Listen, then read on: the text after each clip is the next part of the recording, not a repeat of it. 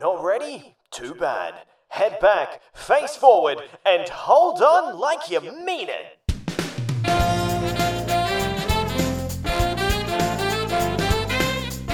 Hello and welcome to Review Times Theme Park Cast. This is a weekly show where we discuss all the ins and outs of attractions and parks from around the world. My name is Luke and I will be your pilot today on our lightspeed journey to Endor. We all know what that iconic sound means. It's time to board our Star Speeder and welcome the best flight attendant in the biz. The man who thought Star Tours was just a ride where you got to drive past Drew Carey's house. It's my review time co host, Dominic Lacey.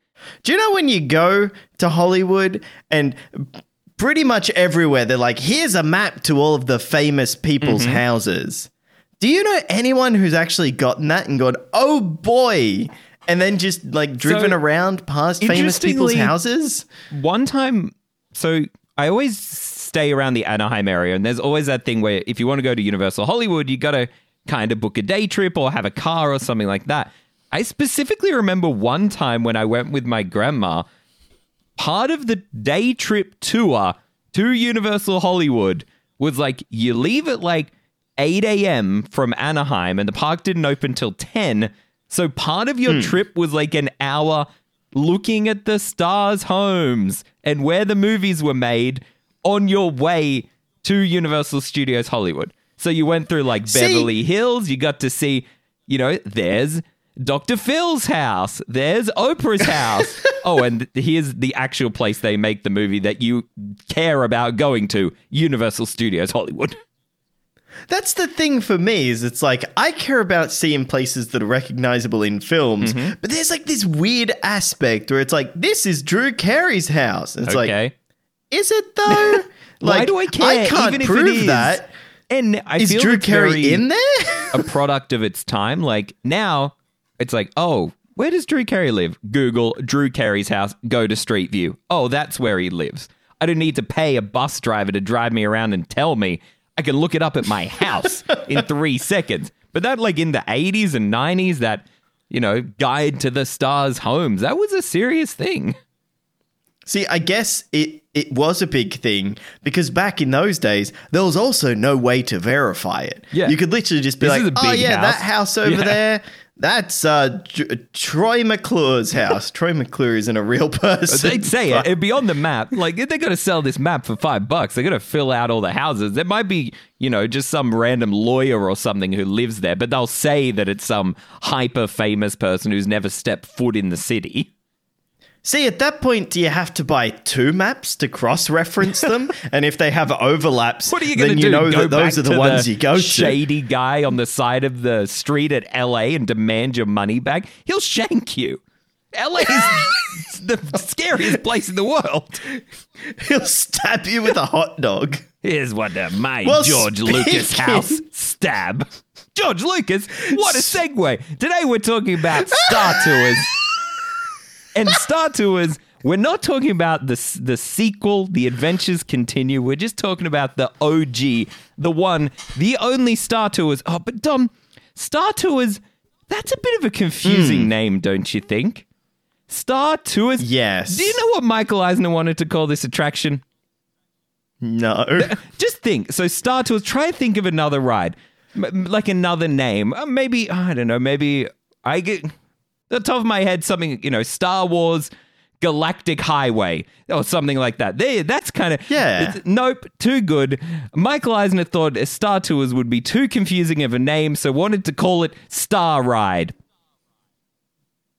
What? Star Ride. What? Why? Because guests won't know what Star Tours is Star Wars, but apparently they'll know Star Ride is the ride version of Star Wars. Which I don't know if that's better or worse than George Lucas wanted to call it this really artsy name, Cosmic Winds. Oh, The same I ride. see. It's still the same tourism gone wrong ride in the Star Wars universe, but it could have been called Star Ride or Cosmic Winds. So that's a good place to start. I guess it's that thing where it's like maybe they think, oh, Star Tours is that just uh, an astronarium. What what are they called?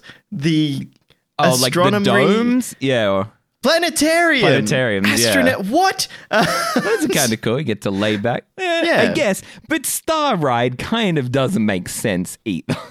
Neither No. does Cosmic Winds. If you're going to get confused that Star Tours is a planetarium, what the hell are you going to think Cosmic Winds is? An earthquake bloody typhoon simulator?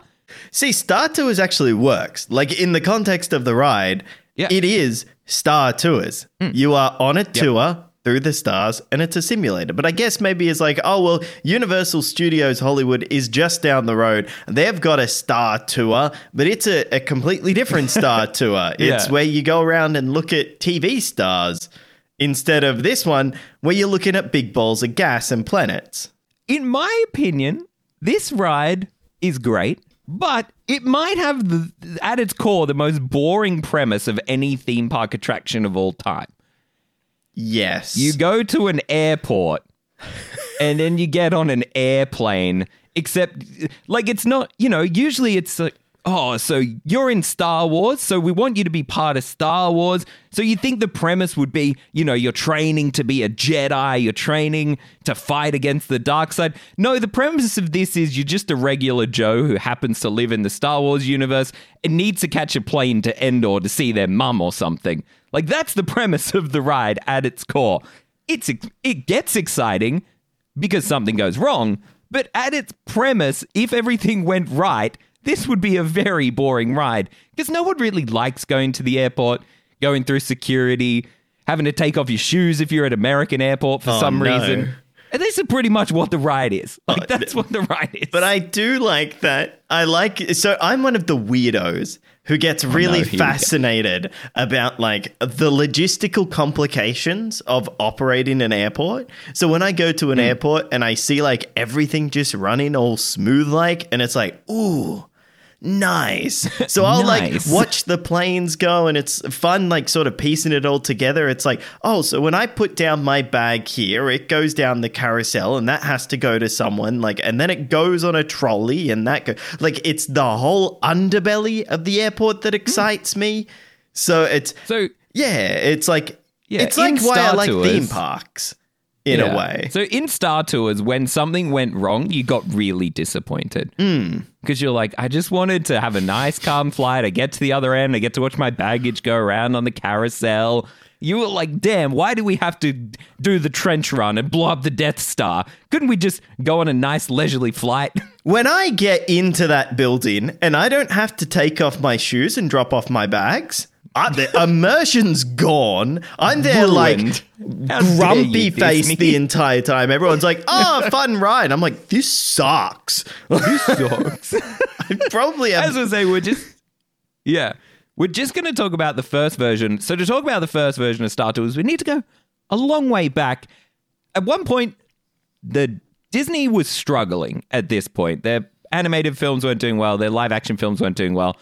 The first kind of inkling, if you look far enough back into this project, you can see its stems. They were planning to do a simulator based on the live action film The Black Hole, Ooh. which was a Disney film in the 80s that I know essentially nothing about. Yeah, I don't know anything about that either. It flopped like crazy, so that's probably why. Uh, it's past, you know, we weren't born yet at this point. This kind of era, Disney's struggling yeah. for uh, kind of after Walt's passing and all the way up into the 80s, especially, they're struggling. They don't really know what to do. Their films aren't hitting as hard anymore. Their theme parks are kind of dwindling as well. And interestingly, it's actually uh, Marty Sklar and uh, Tony Baxter who sit down with CEO at the time, Ron Miller, who was actually Walt's um Walt's what's it called? You're Like, so he married no no, so he married Walt's daughter. What's that called? Son-in-law? Son-in-law. Yeah. Yeah, so Ron Miller, who was actually Walt's son-in-law, was running it at the time, and Baxter and Sklar sit down and they essentially say, "Yo, the parks are growing stagnant. We need to get the new exciting films in to bring in more guests." Hmm. Problem was, Disney just wasn't making films that people really cared about at the time. It's So crazy it's to hard to say- that in an alternate universe, Disney just doesn't exist because they could have Yeah. stayed on this path. Like Disney was basically spit, uh, split into two camps, and that was what would Walt do, and then other people who were like, well, we need to just move away from Walt entirely. And these camps basically hated each other. They refused to Yep. get along and they refused to cooperate because they were adamant that what they were believing was right. they were doing it the right way. And this feuding is essentially what saw the decline of the Disney company around this time, which is crazy to think now, you know, 30 plus years later, that Disney was on a downward spiral, looking like they could go bankrupt. Well, this was now around the time where they were at risk of being hostily taken over. Yeah, so this is pre kind of Eisner, so green mailed by Steinberg, I think his name was, hmm. who kind of came in and was trying to buy up a majority share of the company. So he could essentially green mail, it's called, where it's essentially blackmailing within a company that you have enough of a majority share to make changes in, and then they have to buy you out so that you don't make stupid choices and you make profit from it. Yeah. It's a, whole big thing. I think there's a really good Rob Play series about it. There's like five videos about how Eisner came in, and this is a big part of it. So go watch that if you're interested. Midway to Main Street era- is now called as well. oh, sorry, sorry. Midway to Main Street. Still a little bit confusing. Yeah. Uh, so interestingly, after Baxter, Sklar, and Ron Miller actually sit down and talk about, they go, they agree. Okay, we need to reach outside the Disney bubble. This is something Disney hadn't done at this point for their hmm. attractions. They reached outside to George Lucas to pitch the idea of bringing Star Wars to Disneyland. And lucky them, Lucas is actually a huge fan of Disneyland. He grew up with Disneyland as a kid. Oh, nice. Uh, he'd been, you know, he was 11 years old when Disneyland first opened. So th- he's got this kind of connection with the park growing up as a Californian. And he was excited just as much as well. But right as it all started to kick off, Disney didn't like Ron Miller anymore, so they kicked him out the door. And this is could have very well been the end of the Star Tours project, but Michael Eisner came in and actually enjoyed it even more than Ron Miller. He's a movie guy. Michael Eisner's come from Paramount Pictures. Hmm. Movies are what he knows and what he knows better than anyone else. Theme parks are new to him, but he knows what people like. Can I point out as well?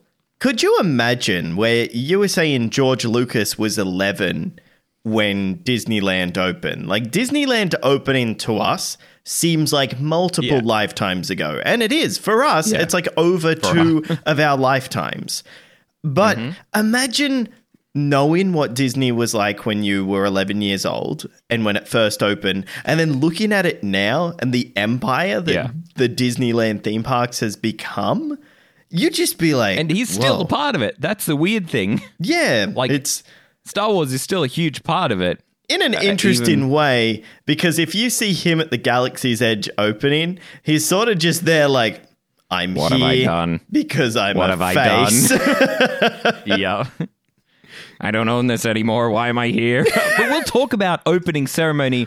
Even may even be better than the Galaxy's Edge ceremony, but we're going to get to that. We'll get to it a little bit later, a little bit of a teaser. Michael Eisner comes into the company, and one of the first things he does is the fateful trip to Imagineering in September of 1984. We've talked about this. We've this has almost become a meme in the the Disney theme park community.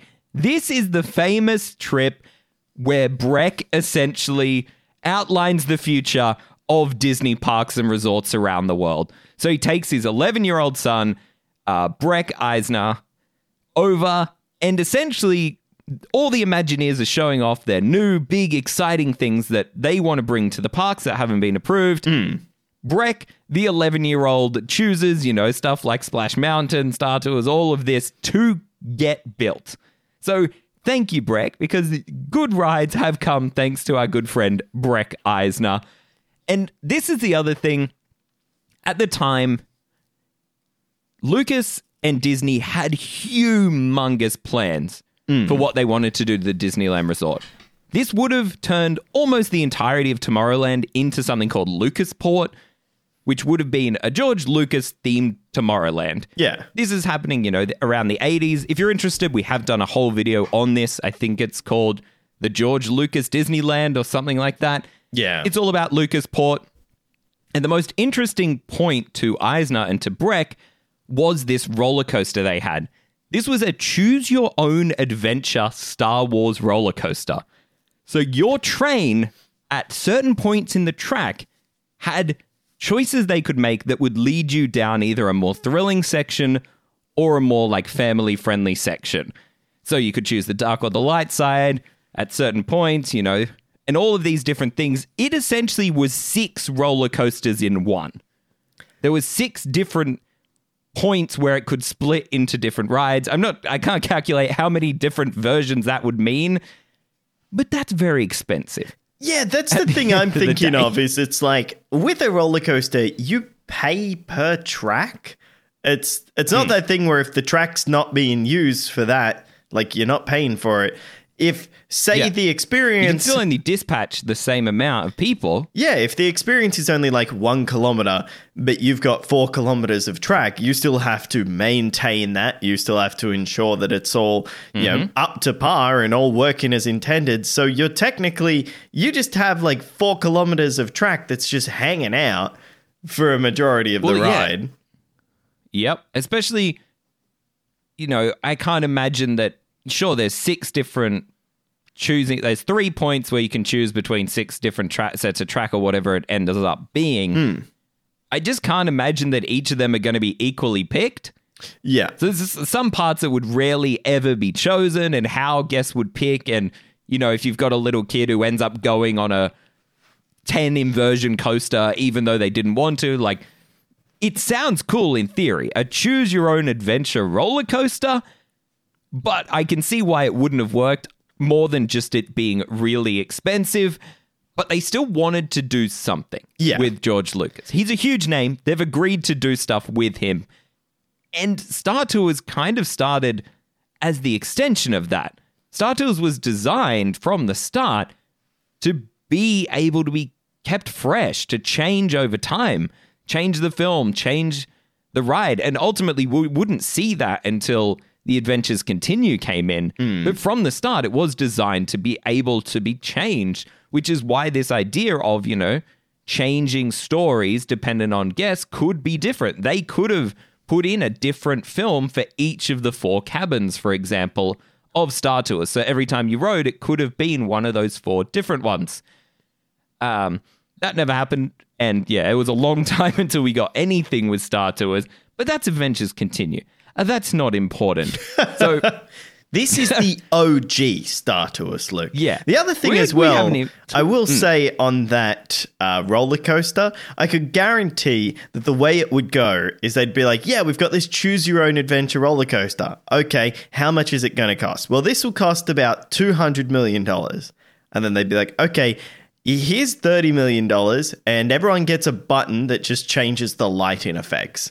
Yeah, for the different, make it feel, oh, now you're in, you know, the star, the dark side, it has red lighting. Hmm. there you go.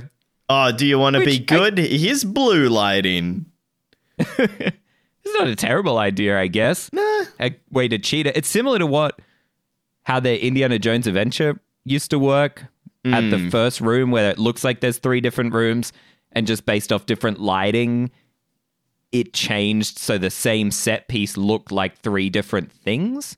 Yeah, we need to talk Um, about that one day yeah, in an episode to um, Indiana Jones because the way that works is really cool. Where it's One like, of my favorite rides in the world. oh yeah, Doesn't work anymore. That No. effect. It's now stationary. They used to have a big practical effect, and now it's projection mapped instead, which is a shame. Because the project, if you have ever ridden it back then, it was so cool to feel, and it literally did feel like you were going through a completely different door every single time yeah, because of that effect. And that is actually something that would come of the George Lucas agreement, but that's later on down the road. The first thing is they've had that agreement. The Lucasport looks exciting, but it's going to be too expensive. So Michael Eisner's like, ah, Star Tours, that's going to work. Hey, man, can you give me, you know, Star Tours?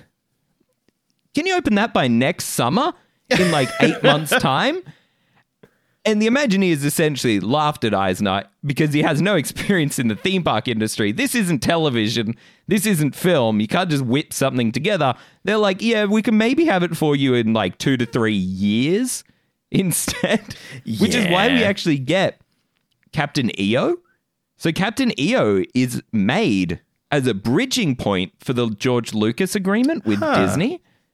So Captain EO, directed by film legend Francis Ford Coppola, you know, just the director of the Godfather trilogy, Apocalypse Now, just little films Oh, like that. Just little also- casual Francis Yeah. Ford Coppola. you know, and then Captain EO, a theme park show starring Michael Jackson and a little fuzzball. It's, I think. Have, did you ever see? Uh, did you ever go to the parks when they had like the revival of Captain EO? I have been to the parks several times when they've had Captain EO there. Hmm. I just cannot justify the time. Um, if you know what I mean, it's it- like I I've very it a couple rarely go to theme parks or Disney yeah, that's parks. the thing. I think I saw it at. I have never seen it at Disneyland, but I believe I saw it at Epcot. yeah. But that was when I lived there, so you could spend because it's like almost a twenty-minute show plus the pre-show time plus, you know, you've almost got to dedicate an hour. And when we were seeing it, it, it was you know in the new millennium in the two thousands Yeah. for a film that came out in the eighties. It, it's interesting, and I do like it, but I've kind of seen it once, and that's it. I don't have a connection with it that a lot of people who grew up with Disney in the eighties have. I did see the other one that they had in the same theater, which was Honey, I Shrunk the Audience. That was cool because it was like it I used have more of a connection with that. Yeah. It was scary. There was a big snake, and it scared me. That's what I remember And from there was that a ride. dog. Yeah, and it almost tried to lick your face. Those are the two most important things to remember from that ride. Uh, so they they make Captain EO. In the meantime, they keep working on Star Tours behind the scenes. Uh, so Adventure Through Inner Space, which is the ride that previously existed in this space at Disneyland, closes on the 2nd of September 1985, and they begin installing the theme. Uh, sorry, they begin installing the Star Tours attractions. So they remove the roof and they put in four Atlas simulators, which are actually military grade flight simulators. Ooh. The tech didn't exist in theme parks really before this. So they've had to bring in, you know, flight simulators they would use to kind of train pilots and stuff like that. And have used it for a fun little, you know, fly around the world of Star Tours. so they brought in four of those, which cost $500,000 each at the time just for the ride system. Uh, the ride ends up costing like $30 million total. So, you know, 2 million of that is just for the the boxes essentially that control the ride. But the really cool thing in my opinion is this film is actually made in the same way the original Star Wars movies were Ah. with models. It's not CGI. It's the camera actually traveling through models of the sets of the, you know, the other vehicles you see in the film are models as well, miniatures, practical models, computer controlled cameras, Wow. All of this to make this ride film. The new one is obviously just CGI, but this one it costs 6 million dollars to make Jeez. this five minute ride film, which was shot on classic 70 mil film at 30 FPS. So what, like Which is- twenty percent of the ride's budget was just this film? this film because Wow. they had to make the miniatures, the models, all of the uh, special effects and stuff like that. And then after all of that was done, moment of silence for these poor Imagineers who had to sit in the f- in the ride vehicle with a joystick and watch the film over and over and over to try to program the exact right like movements of the ride vehicle to sync up with the See, film. I was thinking that. I was like, usually, traditionally, with like a lot of new technology, they don't have the computer programs available to just be like, oh, well, this does this, this, this, this, this, and it's all mapped out, mm-hmm. ready to go. Like, I was thinking there would have to be some sort of way in which they manually watch this film and then they have to just map out the movement, which would have probably been that thing where an Imagineer would have learnt that off by heart and then would have been like, all right, let's record Mm-hmm. this one. Record it, yeah. And it's crazy to think that the Hand manual, like Yeah. mapped programming, when you ride that attraction or were riding that attraction, Mm. there is the possibility that you're just basically in an Imagineers video game.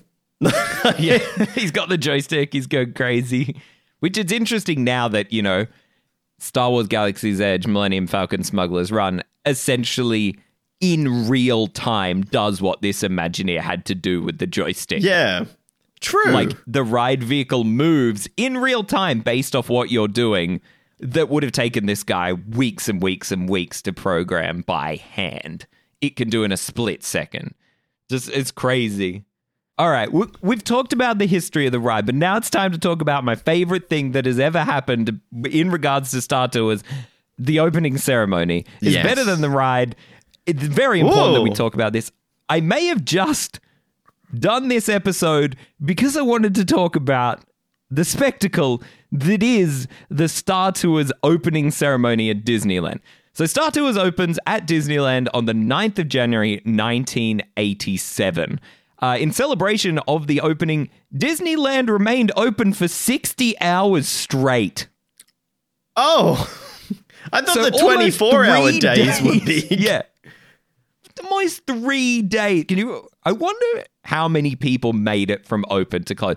I love Disney. I love theme parks. I could not survive 60 hours straight at, in a theme park. Oh, man. I'd be sleeping on rides. Unless there was Ellen. Then, if there was Ellen's Energy Adventure, I could do 150 True. hours. Like, if the theme park was a person, by the end of this time, they would stink. They would have huge bags under their eyes. Mm-hmm. They'd be grumpy as all hell. mm-hmm. Oh, man. Uh, so, Even yeah, it's- just the 24 hour events that they used to do every now and then. Like, I, I haven't seen one weekdays and stuff. They haven't done one in a while, yeah. where, like, you'd have vlogs of people who are like, yeah, I'm at the 24 hour event and I'm just walking past the castle and oh, there's a whole group of people sleeping. It's like if Yeah. you're going to a 24 hour event to sleep in the parks, don't go Why? to the 24 hour event. Yeah. Which I always thought it was cool. The first one of those they did, where it's like one more Disney day. What would you do if you had one more day? And then it just ended up everyone was just like smashing face in the bushes, having to get kicked out for getting too rowdy, sleeping at 3 a.m. in front of the castle. Yeah. And it's like, yeah, that to be fair, that's what most people would do if they had one more day. It's the perfect opportunity for some of those like clickbait uh, clickbait vloggers to get those Hmm. videos where it's like, all right, guys, I'm going to hide in Disneyland Yeah. overnight. For 27 hours. There are some that I've seen. Like I remember we were watching one. Like there there are legitimately some videos that I've seen where it's people who are breaking into theme parks at night.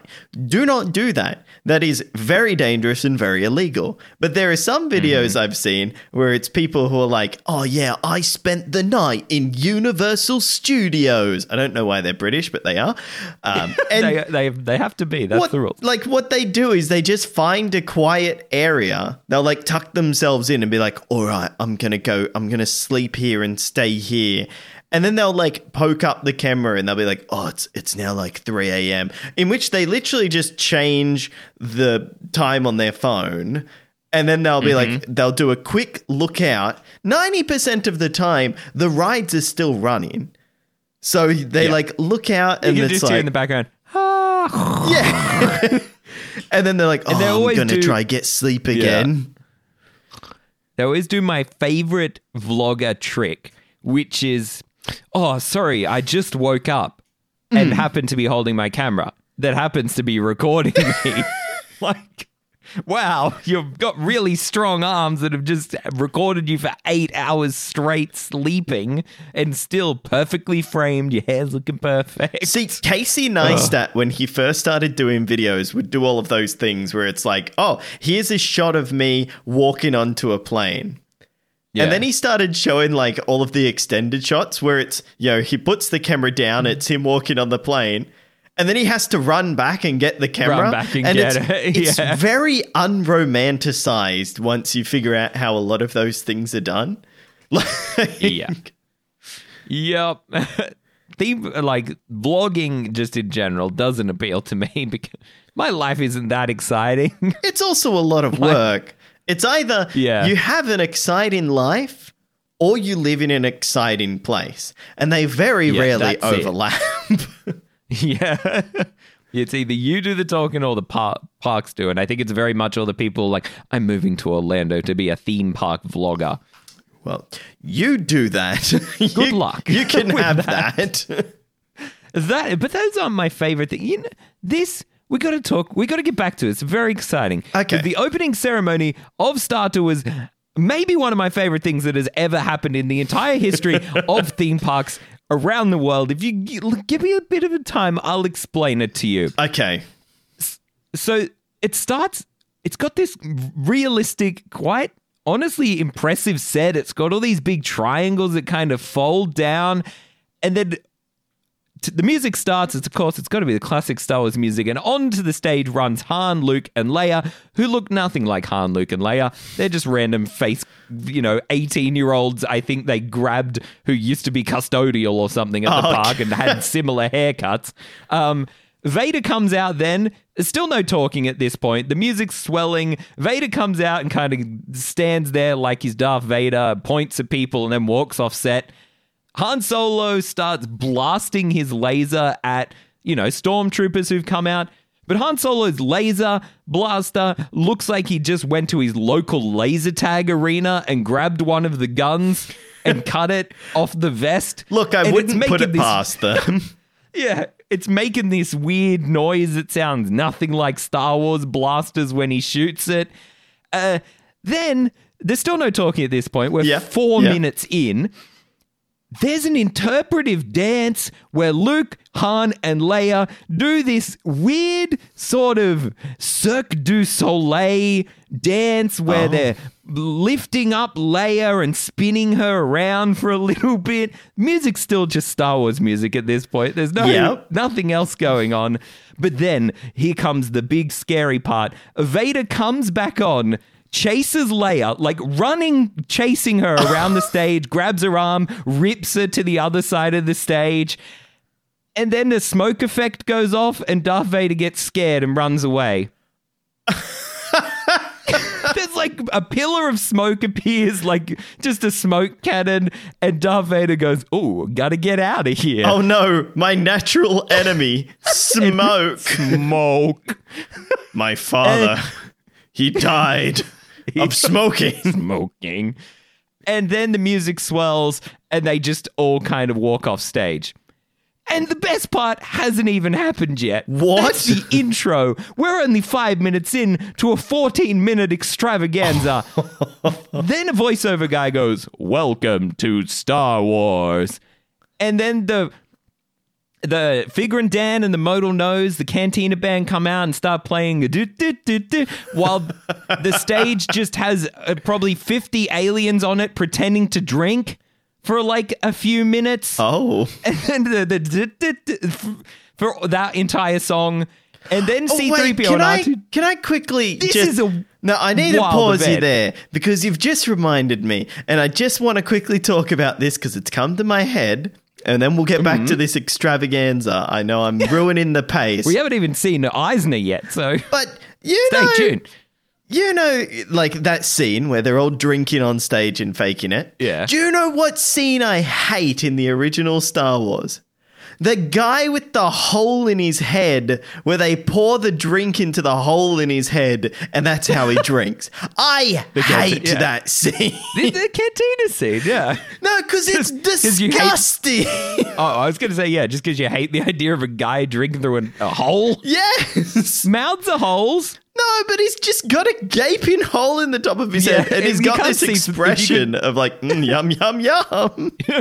I guess if you could see through the back of your mouth, that would be a confronting image when you're trying to drink. So fair, fair enough. Sorry, I, that, was- just it popped into my mind and I had to say something. Uh, I continue. haven't, thought, I haven't thought about that guy for a while, so thanks for that. Now that's all I can think about. Um, So finally, the everyone's drinking. C3PO and R2D2 Through a hole up, in their looking head, for George. Lucas. Uh, so they're looking for George Lucas, and then C3PO is like, oh, he's with Michael Eisner. And then says a line I'm pretty sure must have been written by George Lucas and Michael Eisner because C3PO goes, Those two men are so clever to have created and are both absolutely excellent. And they just walk on stage during this. Is this canon? Mike like, is this George canon? kind of awkwardly walk out, fixing their suits as the music swells again. And Eisner stands up and then he thanks real astronauts who are in the audience for some reason. He's like, and we've got real people from the Apollo space missions. Please stand up. We've got a no, no, no, no. And then they stand up and everyone claps for them. And then they sit down. Do they start like it- screaming USA, USA? it's a very civilized, polite clapping goes Oh, okay. on. Um, and then he's like, "You get to be the first riders of Star Tours." For some reason, Didn't they And do the like, exact "All right." same thing for Space Mountain, where they were like astronauts? oh yeah, they did. yeah, for seventy-one. So it's, but it's just random astronauts I've never heard of, unfortunately. Hmm. So Eisner has a microphone that looks like a lightsaber. I didn't point that out yet. and then he calls C3PO 3CP30 for some reason. He's like, all right, we're ready to open the ride. Isn't that right, 3 C- CP30? and he's like, that's right, Master Michael. And they're ready to cut the they're ready to cut the the scissors. They got they're ready to cut the ribbon. Oh no, Dom. R2D2 forgot to bring the scissors. Ah, R two D How could they- two D two You two O. idiot. so the R2D2 and C3PO kind of beep and yell at each other for a while because he didn't bring the scissors. They have a domestic. and then the you know that swelling Star Wars music where they get the medal at the end of the film, like "Bah," Dun, dun, that dun. starts playing. But the day is saved by the absolute icon, Rainbow Spaceman Mickey. Have you seen this one? No. Well, So it's Mickey. Pride Month before? Yeah, but it's from Epcot Center. I don't know why uh, it's here as well, but it's like metallic silver, Mickey, normal Mickey head, and then just a rainbow embroidered on the front of his metallic silver spacesuit. Ah. He fought in the come, Wars Yeah. of Pride in Space of 2087. he comes out. He sounds like he's voiced by some random guy on the street. You know, they, it was like they're in a meeting and they're like, "We've got this opening ceremony to s- do in three hours. Anyone here can do? Can anyone here do a Mickey voice?" And some gruff guy at the back is like, "Yeah, I can do one for my kids." G'day, sounds nothing like Mickey. I can't even do one that sounds as bad as his, like trying to do it. If I remember, I'll put in a little audio grab here of what he actually sounds like.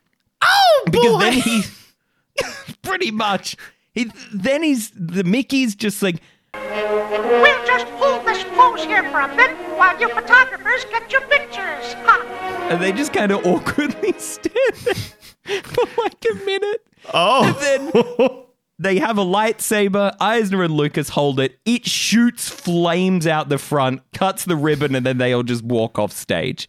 It's 14 minutes of pure Eisner 1980s Disney glory. And if you haven't watched it, pause the podcast, go watch Star Tours opening ceremony Disneyland. Unless you're in a car.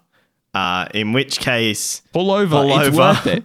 we we need to watch it at one point and We live do. react because even even that like ten minutes I explained it. I couldn't even do justice to how spectacular uh, 3CP30 and the interpretive dance and all of these is. presenting small, more. good old Michael we- Eisner. Like, it gets a bad rap. We'll talk about this earlier. But Michael Eisner, he's he's got the best interest at He heart. saved the company. oh, 100%. Without Eisner, there would be no Disney today. Hmm. People rag on him a lot, we've made a little bit of fun of him in good good heart. But without it, there would be no Disney without Michael Eisner. So thank you, Michael, for all the fun, all the, the jokes, the laughs you've given us. We love you, Michael Eisner. Huh. I love him There we more. oh, we want to fight about who loves Eisner more? We'll But get him on the so the podcast. you give him a kiss, I give him a kiss, and then he'll have to tell us Whose was the most loving? Breck's one of the judges. It's like, Breck's the judge. Oh. He's the only one. He sits there going, "Hmm, who's the most loving to my dad? uh, Luke, can you come and give me one of those? What? I need to Can know. you imagine if Michael Eisner agreed to come on the podcast? And so he's like, So, boys, what have you got planned? What's the big episode? We're both going to give you a big kiss on the cheek. And y- your son's going to say, Who is the biggest lover of you? What? Oh, I only led the multi-millionaire who owns I only led the Disney football company, through some of its biggest growth in history for 20 years. But yeah, come and give me a big old smooch. oh my goodness. It's just one of those segments where it's like, look, if I listen back to this podcast and it's cut out, um, well, I'm not surprised. But if it's not, I'll be very It's a treat for you all. Oh, those So who made it let's step 45 forward. minutes. We haven't even talked about the ride yet, but I just wanted to talk mostly about the opening. But let's That's take a step inside the ride. So let's go to the queue. Oh, what year is it, Luke? Oh, are we? Oh, woo, Well, woo, you woo, can go today. It's very similar. Oh, okay. Strangely. But Oh, where are we? We're looking around. We're here in person. We haven't done this bit in a while, Luke. yeah, because it's stupid and I hate it so it's much. not. it's So funny. we're walking around. Just kidding. We if you to enter this Hmm. on opening day, you enter Spaceport THX 1138, which is actually named after the first film George Lucas ever directed, which is Ah. a nice little a nice little homage. Uh, so this is the intergalactic spaceport for all Earth system flights. So you're Hmm. flying from Earth to all these locations. It has this massive board that shows you all the places you can go aboard the luxurious Starspeeder 3000, which can carry 40 people.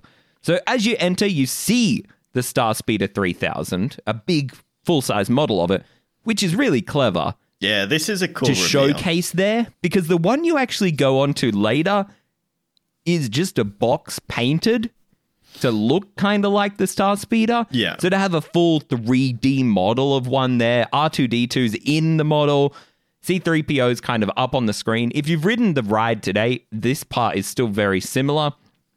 The screen on the right hand side tells you all of the destinations, you know, where the flights are going. It's got this kind of showcasing where you can go. You can never go there, of course. On the first version, you could only kind of go to Endor in inverted commas, but we'll get to that. Yeah. But interestingly, this room is pretty much identical layout wise to what it was when it was adventured through inner space. Huh. So the curving of the queue is the same. The only difference is have you ever seen uh, for the Adventure through Inner Space? It's the one where it's an omni mover and you go through a giant microscope and you get really small. Yep. And the giant microscope was where the Star Speeder is today. That's exactly Ah. where the microscope was. Um, so that's a cool little little fact That to is know. cool.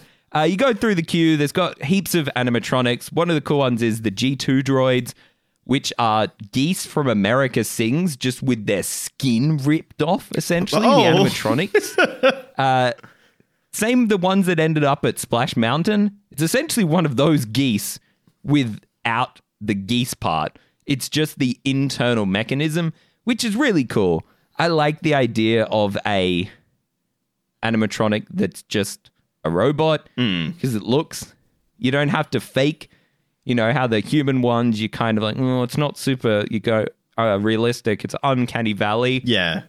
that one it looks like a robot congratulations That would have been one of the most beneficial opportunities for them to just be like, all right, let's take off the skin and we're done. All right, guys, good Yep. job. Yeah, and I think that it's got a plot like the eyes. That's I think the only part that's new. You know, it's got those kind of looks almost like binoculars Yeah. for its eyes. Yeah, See, I really do like Uh, in this segment as well the banter between R2D2 and C3C3PO. um, uh, you mean very- three CP three O? oh, sorry. I got it wrong. Yeah, I think, and that that banter is still true today. I the script writing, even in the original films, is so clever done where you can't understand R two, but due to the reaction of C three PO and the back and forth, you can still tell what the conversation is about. Same thing here. I like that. So you wind around, you go past this, you go up some stairs, um, past some of those G two droids. There's like a Mon Calamari who's kind of doing security or something. And then you go to, you hear the famous, the you know, the big overhead Star Tours announces the boarding of the Endor Express, non-stop star speeder service to the moon of Endor. All passengers, please prepare for immediate boarding. And this is when you're you're in kind of the cattle pens waiting to load. They've got one of the most boring pre-show videos of all time. It's just of like a star speeder sitting in a hangar for like four Ah, yeah. minutes. And they're just kind of there's like mechanics standing next to it. They See, do anything. I, I know that you're saying this is boring, but I like things like this. So Oh there's no, this is what you're saying at the start. Oh, this is the best part. I just ask if I can ride the pre-show over and over and over. So it's that thing where it adds to the illusion that you're in like a different space. it's a real place, It's similar yeah. to one of the things I love about like I just released a video on Storm Rider. One of the things I loved in that ride was that just before Hmm. you get on, they're like, "All right, we're just going to quickly go over to the pilots. Oh yeah, how are you guys going?" They're like out the front, and one guy's just eating a sandwich. It's super casual, like it feels really natural. Um, and then it zooms out, and you can see your Storm Rider and the scale of it. And because you go into the ride vehicle, you never really get an idea of what these look like physically. But this provides a great opportunity to sort of allow you to suspend your disbelief a little bit more because it's just cool. It's cool, Luke. And don't diss it. Don't say it's boring. or I'll That's kiss best part of the Michael. Eisner Oh, more no. tenderly. On the cheek, of course, and with his consent. Of course, of course, of course. Uh, so you're at this pre-show, boring or exciting, whichever you think about it is. Then they've got the little like safety video with this woman with this rockin' side bun. Uh, it shows a safety video. Interestingly, the part where they're like, move all the way in to the ride vehicle and they show the video, that's actually just Imagineers and their families. So it's like Imagineers who worked on the ride, which is pretty cool. Uh, it shows you, you know, how to fasten your seatbelt, all of that. And then you actually get to go onto the ride vehicle yourself, which, as we were saying before, is just a big black box painted to look like the Star Speeder. Yeah. Yeah, because these Kind of. uh, the technology didn't require it to be modeled.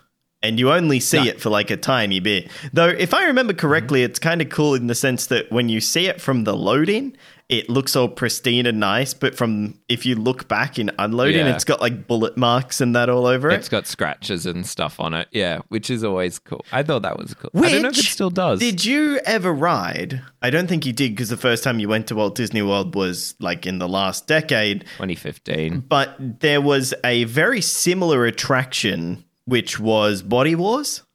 Body And Wars, baby. something yeah. I hated, little six year old me did not like this, is that you spend all of that time Uh-oh. in Body Wars and you do all of that stuff, you're going through the veins and that. But then when you get off, little six year old me turned around, I looked at that ship and I'm like, there is not enough blood on this ship for us to have actually gone through the body. And then I just completely rode off the ride because I'm like, well, that's just all fake. This can't be real at all. That's why you think the Star Tours is real because you turn around and there was damage to the Star Tour hmm. ride vehicle. Exactly. The Star Tour. That's what it's named after. The Star Speeder is the Star Tour. John So you Star board onto Tour. the ride and you get introduced to arguably one of the greatest Disney theme park original characters of all time. Yeah. RX24, known as Rex, who at one point was going to have the personality of a grizzled, burnt out Vietnam War veteran who'd be triggered by horrible memories of the war and unintentionally put riders in jeopardy due to his PTSD. Oh, yeah. Relevant. Uh, But they thought that would be too intimidating, so now he's just a, a first time pilot. It's his first flight. well, they've can see absolutely why they'd go down that way. backflipped off that idea.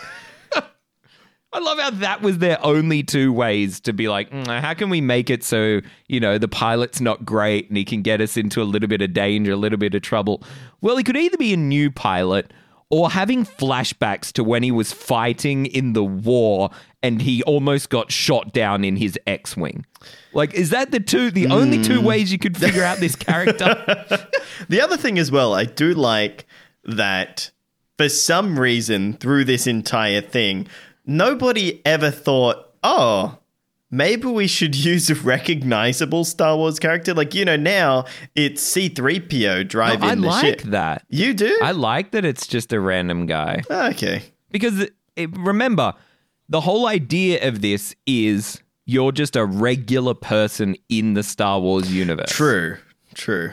Why would a famous character be working for Star Tours? Like, even the way that it's kind of set up in Adventures Continue is a little bit okay. Why are they here? Like, R2D2 is still on your ship, which I feel is probably just so they could be like, ah, crap, we need to make some recognizable characters in it. Yeah. But I like the idea that it's just exactly what it would be a random guy. Up until this point, nothing's gone wrong yet. That's true. Where at I the, the new version, something goes wrong almost straight away because C3PO is in the captain's seat. Yeah. As soon as you get on the ride vehicle. And that makes sense because in this experience, it does start off. Well, actually, it it does go wrong fairly quickly when he's like, "Where's the brakes?" But then once you start Yeah. going to Endor, um, uh, well, you can explain it. Everything goes wrong again. You can So, yeah, explain he the goes, He kind of sits there. He's like, "It's my first flight. I can't imagine anything will go wrong." He's voiced by uh, Paul Reubens, who plays Pee Wee Herman. Uh, he's another animatronic of a robot, so I love it. He's kind of got this weird head thing that his head can do. Oh yeah. Like if you've ever watched the animatronic, his head, his neck can like compress into his Oh body. yeah, sorry. The and then his head movement nods. that you did on the webcam uh, was you looking like a bird. Uh, you know when they like look at themselves in the mirror and they like do the head bop where it's like Yeah. It was like that. Yep. That's why I'm not the Star Speeder captain. so we take this big shield comes down, you get to see Rex. You see that you're in the maintenance bay, you know, you start to take off and instantly something goes wrong. Oh, no. For some reason he he goes into an area that's like no admittance. He crashes through the gate, falls almost um like smashes into the ground, nearly collides with this giant mechanical arm. There's also, if you look carefully, a giant mighty microscope, which is the little throwback to the ride that used to be in this place. Oh, nice. Ventures through inner space. Uh, but then you take off. So you take off, you're ready, you're on your way to Endor. I'm sure nothing else will go wrong. He asks, um, he, sorry, he asks R2 to make the jump to light speed. You make the jump to light speed, but he's kind of dialed it in wrong, and you just saw straight past Endor. Oh. you just like see ya. You, and then you know it's oh no, we've made a mistake. N- instead, we're in a giant cluster of comets. So you're kind of going around the comets. You get hit. You get bonked around. Hmm. Then you go through a comet f- for a while, and it kind of looks like an ice, like Hoth or something. It's Ah, very yeah, strange. yeah. You're like inside the canals of a comet, I guess. Hmm. I I don't know the the the where the comets have holes in them, but in Star Maybe Wars they do. do. Maybe they do. Uh, so you you smash out of this, and then you encounter a star destroyer, and this is kind of where the, it becomes your regular people in the Star Wars universe compared to you're reliving the famous parts of the film yeah. the ride um, because you get caught in the tractor beam of the Star Destroyer. Uh, X-wing fighter comes and like saves you, and it's like Star Tours, you're not meant to be here. Essentially, Uh, but then he kind of forgets about that because you accompany the Republic and assault the third Death Star, which they've just built another one because the first and second one did so well. So they've uh, kind of just built it again, but this one's actually finished. And then you go down into the trench run. And this was a specific thing Tony Baxter made note of actually wanting to do in this ride because he thought that was the most exciting part of the film. He wanted to recreate that for the guests. And yeah, this is probably the most exciting part of the ride because it does feel like you're in this famous part of the Star Wars story. Yeah, and it's got the music. It's Uh, like dun dun dun. Yeah, the trench run music. Dun dun dun. Uh, at this point, you realize that the Star Speeder has guns Oh, and you start killing TIE fighters, shooting them out of the sky because apparently that's just a normal thing for a. You know, when you Do get on a plane and on it has our a laser gun. yeah, Just- essentially, like. uh, ladies and gentlemen. Uh, by the way, we're just flying over a war zone, so we're just going to pull out our missiles. Uh, and just sit back, relax, and get some of that uh, water, complimentary water from the air hostess. uh, if you would like a Thank you. bag of chips, that'll be a, a house mortgage. we'll bring around the the banker. $13.50. Please pay only by exact change. We don't have any cash on hand. uh, so you're fighting through. You destroy the um, Death Star. Republic uh, pilot destroys the Death Star the same way Luke Skywalker did by firing two torpedoes into the exhaust pipe. So third time, they still haven't learned their lesson. They've got that weak point of the exhaust Wait. hole. Did we do that? Uh, no, it's some random uh, X-wing. Oh, okay. Because I was about to say, like, does this whole ride just nullify Luke? Like, does it just pretty much mean like, No, oh yeah, this anyone can Death do Star it? Three. I'd love if they were like, no, no, this is the original Death Star, and this is what actually happened. It was random guests at Disneyland who saved the day. Hooray! It's canon. Uh, so you do a the classic. You zoom out as the Death Star does its classic explosion. Yeah. You jump back to light speed and land in the spaceport where you took off for some reason. Uh, Huh. you just land back where you were. You never make it to Endor, so that's how it explains you end up back on the Earth spaceport, the THX uh, 1138. That's how they're like, okay, there you go. You're back. Welcome back. You've made it. You survived. And Rex says his classic line It's my first flight. I'm still getting used to my programming as the door closes. And C3PO comes on and he's just like, thanks for riding. Get out this way. Completely oblivious, apparently, to what has happened. he has no urgency in his voice, just like, thanks for riding Star Tours. Bye. As you get off, uh, to simulate the real experience of being in a uh, aeroplane ride gone wrong, uh, they have HR there ready to represent the company. They have PR got people, the media. They're they handing sign. They're giving like everyone blankets. they're making sure that your Don't talk to the media. Don't talk to the media. Don't talk to the media. your family's been informed. They're they're like crying. I never thought I'd see you again. it's like wow, this is really realistic ride. this is realistic. Things Di- only Disney could do. Oh, Such realism. Disney difference. yeah. Uh, so this ride opens and it is spectacular. It's getting multiple hour waits consistently when it opens. So it only makes sense to expand it around the world. Yeah. The first one is actually Tokyo Disneyland that opens. This opens up um, in July of 1989 at Tokyo Disneyland's Tomorrowland. Is a really cool building. They have six versions of the ride system here instead of the four at Disneyland, just because it's Tokyo, so capacity is important over there. Yeah. Uh, then uh, at the end of that year, December 15th, 1989, Disney World gets a copy of Star Tours at Disney MGM Studios, which adds a second ride to that park. And interesting, as you were saying earlier, Body Wars, which is an identical ride system, opens up at uh, the Wonders of Life Pavilion like six months before. Ah, yeah. So Disney World gets two new rides in the same year that are essentially the same ride, just with a different film. At that point, these were just the Dumbos of Yeah. like thrill rides, essentially. Yeah.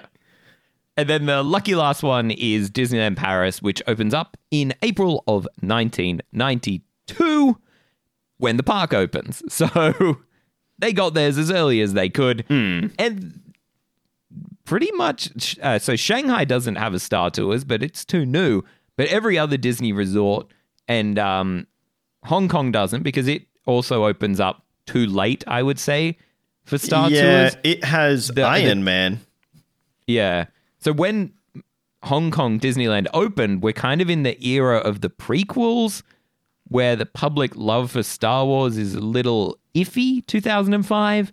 So I, that could be a reason why cost cutting could be another reason why that version's never built. But yeah, now they have a Iron Man experience, which is a really cool ride because it's unique. Yeah. Which that's kind of one of the big bummers about Star Tours is four different resorts around the world have the exact same ride still to this day with the adventures continue um, but we're not going to talk about adventures continue No. today what do you think of the og the original star tours I got to experience this one. I think around a similar time to when you got to experience it, because Adventure Continues wasn't updated until quite late.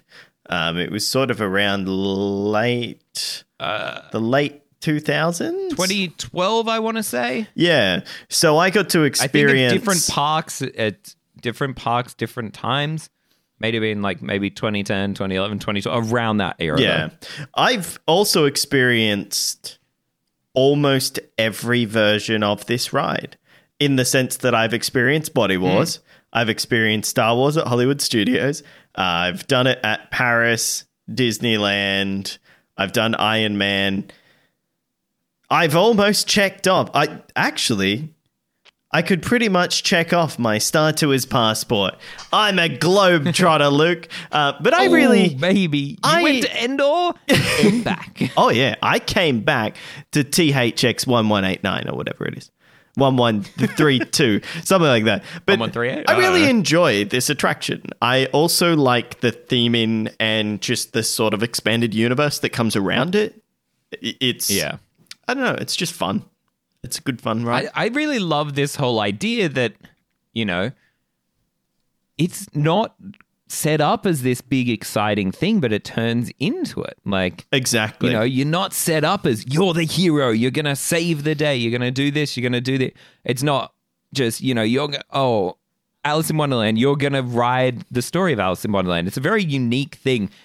And I would say this is a turning point for the Disney company as well, this attraction. Hmm.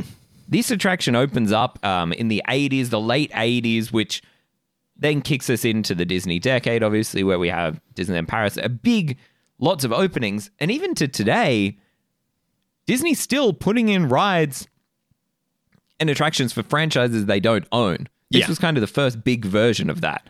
We see Pandora, um, World of Avatar only opened up in the last few years. Like those sort of things still happen. And it's thanks to Star Tours that this idea of reaching to outside companies to make the most exciting rides happened in the first place. Mm. It's Super Nintendo World, all this sort of stuff. In all theme parks, thanks to Star Tours. And in saying that, you you touch on it exactly. This is one of those incredible attractions where you are just experiencing the Star Wars universe. Like it's not that thing hmm. where it's like, oh, this is some secret back alley shady stuff, or oh, you're rising up against the resistance. This is just you are in an airport or a spaceport Yep. in the Star Wars universe. And that's That's it. That's special. It because it Yeah. takes more to do that, in my opinion, than going, oh, you're on a grand adventure and these are all the mm. incredible things. There's heroes, villains, and all of that. Like it Which I think it's in yeah. Mm. It's interesting that both of the big major Star Wars kind of attractions from Star Tours and Galaxy's Edge both of them, in their own way, have kind of gone, you're not just stepping foot into the things you know from the film. Yeah. They've both tried to do their own unique interpretation of it. Arguably, Star Tours kind of succeeds in that regard more because it still gives you just enough of what you know. Yeah. But with this new spin, this new idea where I like Galaxy's Edge, but I can understand why a lot of people would be confused. yeah. 100%. Good ride. Yeah. Yeah. Great ride. I love the original. I love uh, Rex. DJ Rex now. He's still got that. I, I'd love to see a, a film or a short story of what happens between when he almost kills uh, you know, a plane full of guests by flying them into a Death Star in Star Tours and somehow finds his way to being a DJ at another random planet, you know. Yeah. I don't know how many years later it is in the storyline, but give me something. Give me a little some little comic book or something that explains True. how he he was probably fired, let's be honest. Yeah. Uh, and then he maybe he had some, you know, downtime or something. Who knows? But he lived with his parents for a bit and up. became a DJ.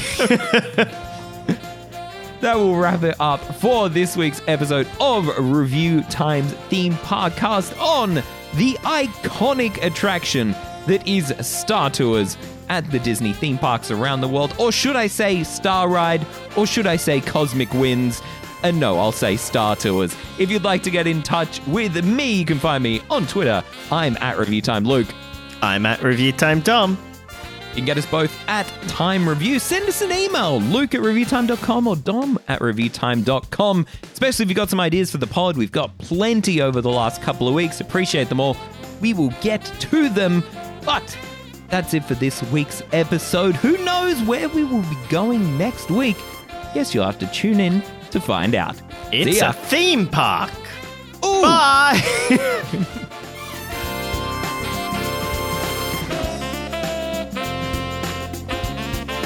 Review Time's theme podcast is brought to you by Luke Carroll and Dominic Lacey. A big shout out goes to our newest patron, Jordan, long term Patreon, Josie McDougall, and to you, the listener. Review Time's theme podcast will be back next week.